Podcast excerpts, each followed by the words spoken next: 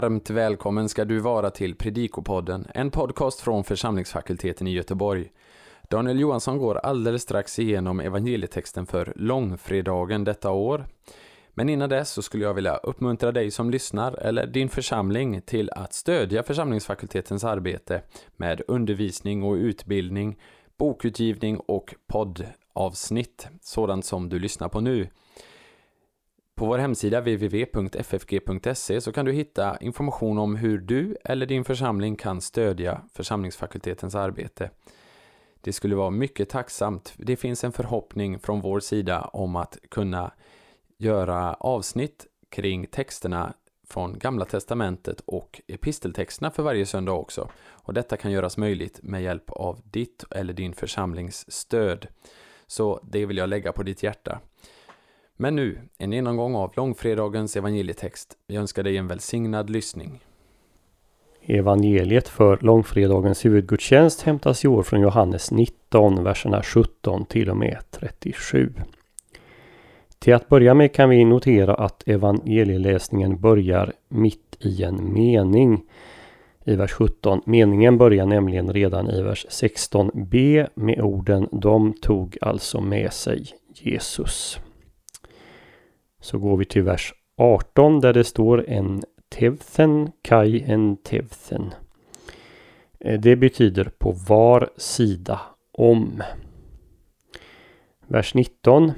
Egrapsen de kai eh, titlon h Pilatus betyder ordagrant Pilatus skrev också ett anslag. Men det tog ju skett genom en skrivkunnig slav och kan med fördel översättas Pilatus lät skriva. Och det gäller för övrigt också att han lät sätta upp detta anslag. I vers 20 så står Pollis stad i genitiv. Eh, det beror på att engys eh, följs av dativ eller genitiv. I det här fallet då genitiv. I vers 22 säger Pilatus H gegraffa gegraffa Vad jag har skrivit har jag skrivit. Med två perfekter på varandra slås fast att det som skrivits står fast. Grekiskans perfekt indikerar ju att något som skett i dåtid har förblivande betydelse.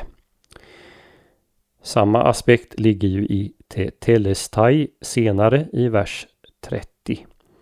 Perfekt passivum här betyder att Jesu verk är och förblir fullbordat. Vi hoppar tillbaka till vers 24. Där möter vi orden med skisomen och lachomen. De är båda hortativa konjunktiver. Låt oss inte dela respektive låt oss kasta lott.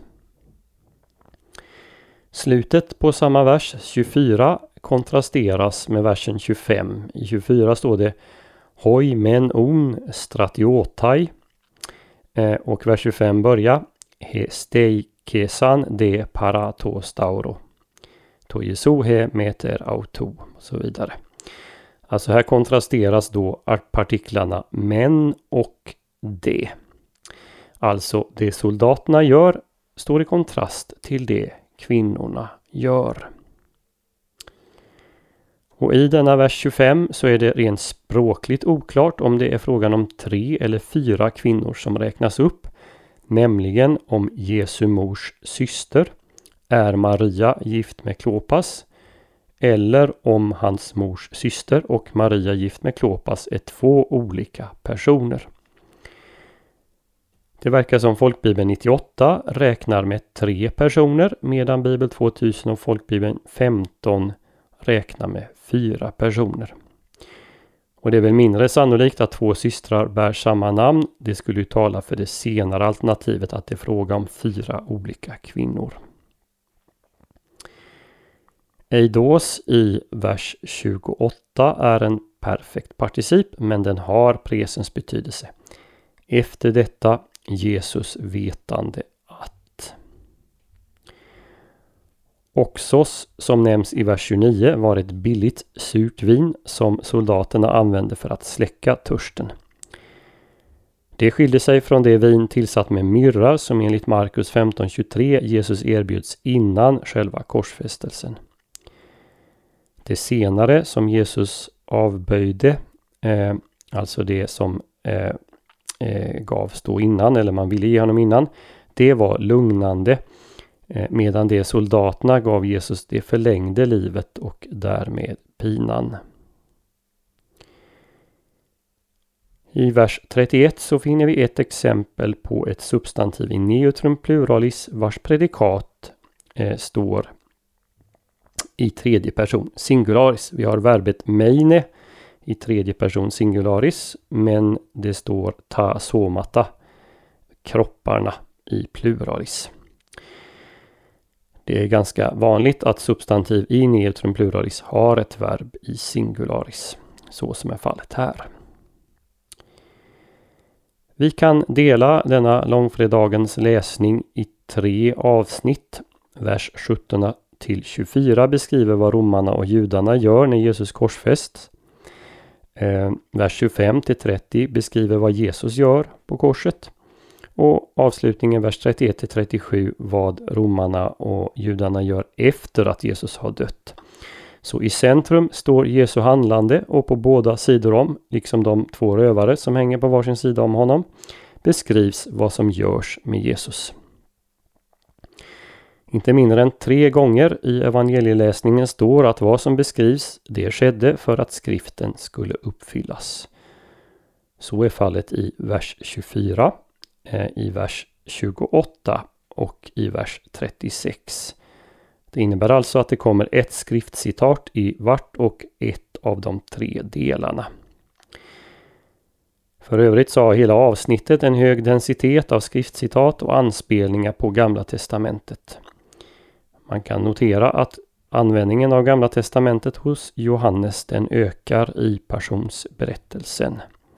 Och vi ska se lite närmare på det nu och jag har eh, listat alla de här GT-ställena i den ordning de nu dyker upp i pdfen till den här podden på FFGs hemsida. Så om man inte får ner alla bibelställena så finns de där. En möjlig anspelning finns i vers 18 där betoningen av att Jesus korsfästs mellan två andra kan hänvisas till Psaltaren 22, vers 17 där det står de ondas hop omringa mig. Att den hellånga livklädnaden tas av Jesus, eh, det påminner om berättelsen om Josef i Första Mosebok 37.3 och även versen 23 i samma kapitel. Johannes finner en uttrycklig uppfyllelse av skriften och citerar Psaltaren 22.19 när han sen beskriver soldaternas eh, lottkastning om klädnaden.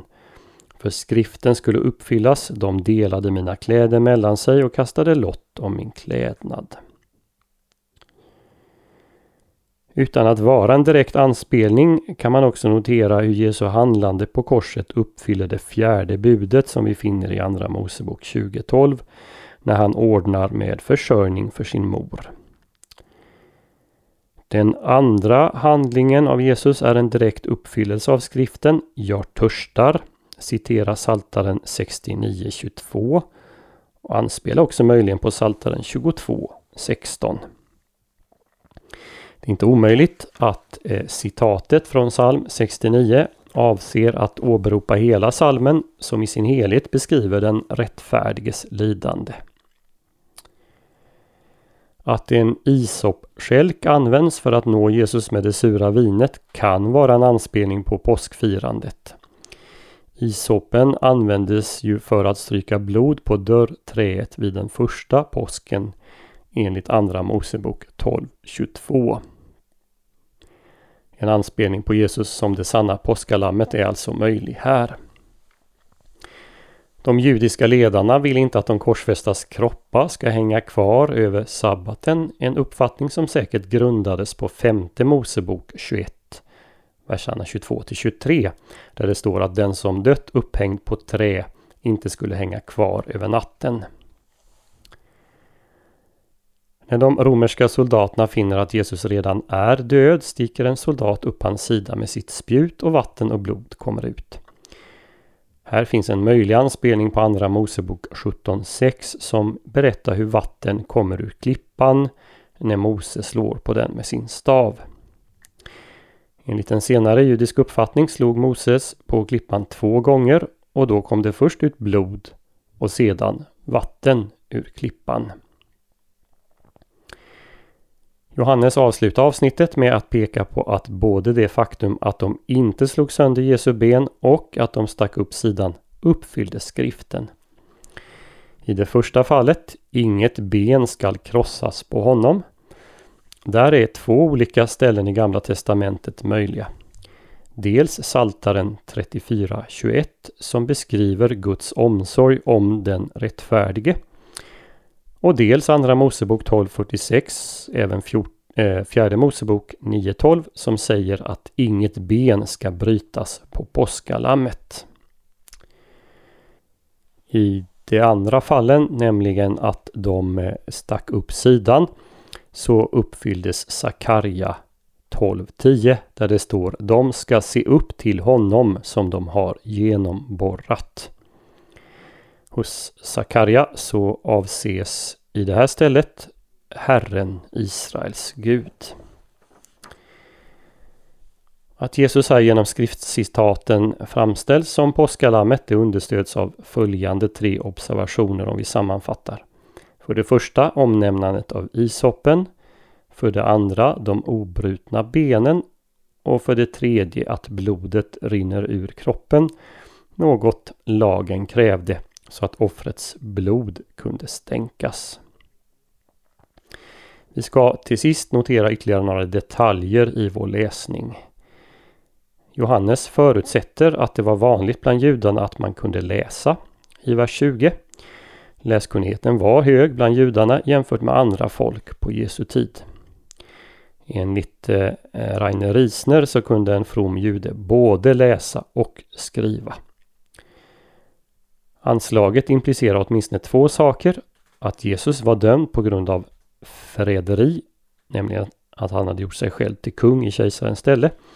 Och för det andra att han var världens frälsare då två världsspråk och det lokala språket användes. Jesu mäktiga ord, Tetelestai, det är fullbordat. Det utgör det andra av två stora klimax i Johannes evangeliet. Det andra finns i Johannes 10.30 där Jesus säger Jag och Fadern är ett. Och det allra sista vi lägger märke till här, kortfattat, det är hur Johannes med emfas understryker att han är ett ögonvittne. Och att han har vittnat för, också, för att också vi skall tro. Och det är samma tankegång som återkommer i slutet av kapitel 20 där Johannes skriver. Men dessa har blivit nerskrivna för att ni ska tro att Jesus är Messias, Guds son, och för att ni genom tron ska ha liv i hans namn. Vi hoppas att denna genomgång får bli till hjälp och välsignelse för dig som har lyssnat. På vår hemsida www.ffg.se kan du hitta information om hur du kan stödja fakultetens arbete, som till exempel den här podcasten. Ett sätt att stödja är att skänka en gåva genom Swish. Församlingsfakultetens Swish-nummer är 123 100 84 57. Alltså 123 100 84 57. Mottagaren som anges är Peter Isak Bens utbildningsstiftelse. Märk gärna gåvan FFG Podcast om du vill stötta just denna podden. Så önskar vi allt gott och Guds välsignelse.